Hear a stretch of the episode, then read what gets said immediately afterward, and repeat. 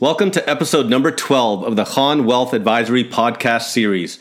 This is Asif Khan, Wealth Advisor with BMO Private Wealth. Today is Friday, August the 14th. While the Raptors are doing awesome in the bubble, unfortunately, the Leafs playing during the summer did not translate into playoff success. This past week was busy as Ahsan's daughter got married. The young couple looks super cute and happy together. Ahsan's been moping around as he is like one child.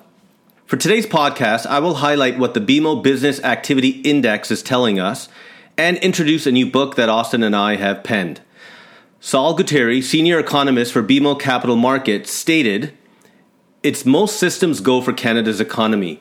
Led by big rebounds in work hours, manufacturing shipments, and home sales, BMO's Business Activity Index jumped 9.5% in June, accelerating after a 6% rebound in May. Preliminary data for July, including a hefty 5.3% jump in average hourly earnings, a 1.4 slide in the jobless rate, an 11 point spike in small business confidence, surging house sales and starts, and further gains in credit card spending and the equity market point to a 5% advance in July. This would erase more than two thirds, about 70%, of the epic 24% plunge in the months of March and April. While not all Canadian businesses are making rapid headway and some haven't survived the crisis, the majority are benefiting from the easing of restrictions on non essential businesses, release of pent up consumer demand, and substantial policy support.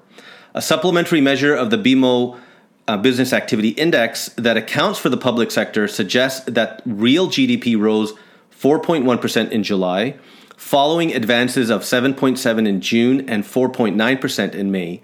This would leave the index, a proxy for the whole economy, just down about 5% from pre virus levels in February after tumbling 20% in March and April. So the bottom line Canada's economy has made rapid work of unwinding its historic two month collapse, supported by massive fiscal and monetary stimulus.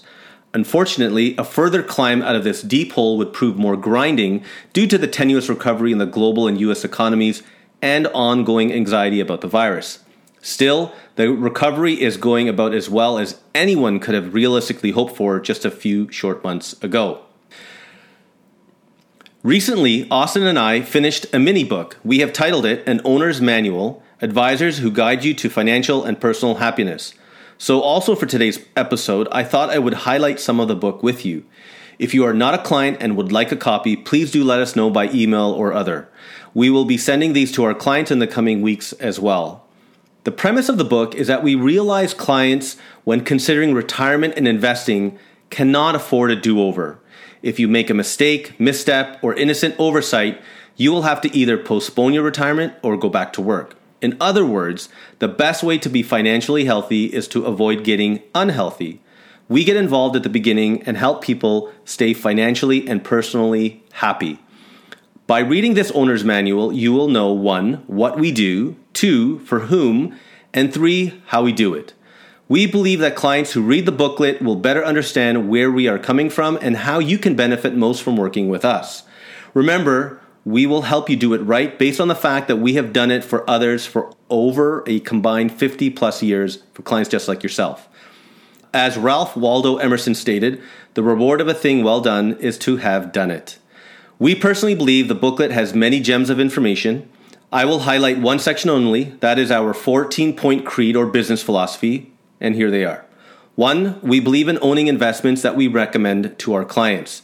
Two, we believe in diversification of your portfolio and not wandering away from this core approach. Three, we believe in understanding our clients before recommending any investments. Four, we believe in following a financial plan. Five, we believe you, our client, should be concerned mostly about how you are doing, not how the stock market is doing. Six, we believe in recommending a select few investments from the sea of many. Seven, we believe a relationship with our clients is a partnership and a long term one at that. Eight, we believe in regular communication and prompt attention to clients. Nine, we believe in telling clients the unvarnished truth, even if it may be blunt. 10, we believe clients need to have a strong stomach to succeed as investors and not a strong head. 11, we believe in pension style investing and we believe in keeping things simple. 12, we believe in educating our clients. 13, we believe in honesty and regular communication. And last, number 14, we believe that clients need a coach who will keep them focused on the long term and enable them to ignore emotions that stock markets, economic forecast, pundit predictions, and constant negative news channels provoke. So, to summarize, when one buys a car or electronic gadget, it usually comes with an owner's manual so that you can fully benefit from all the features of your new purchase. We hope that this owner's manual will allow you to fully benefit and appreciate working with us. Hope you enjoyed today's podcast. Again, call us for any discussion surrounding your finances and plans. My number is 416 725 9133. Ahsan's is 416 709 7879. And to close, here is our corny joke of the week What is round on both sides and high in the middle? Answer Ohio. This is Asif Khan signing off. Be well and have a great weekend.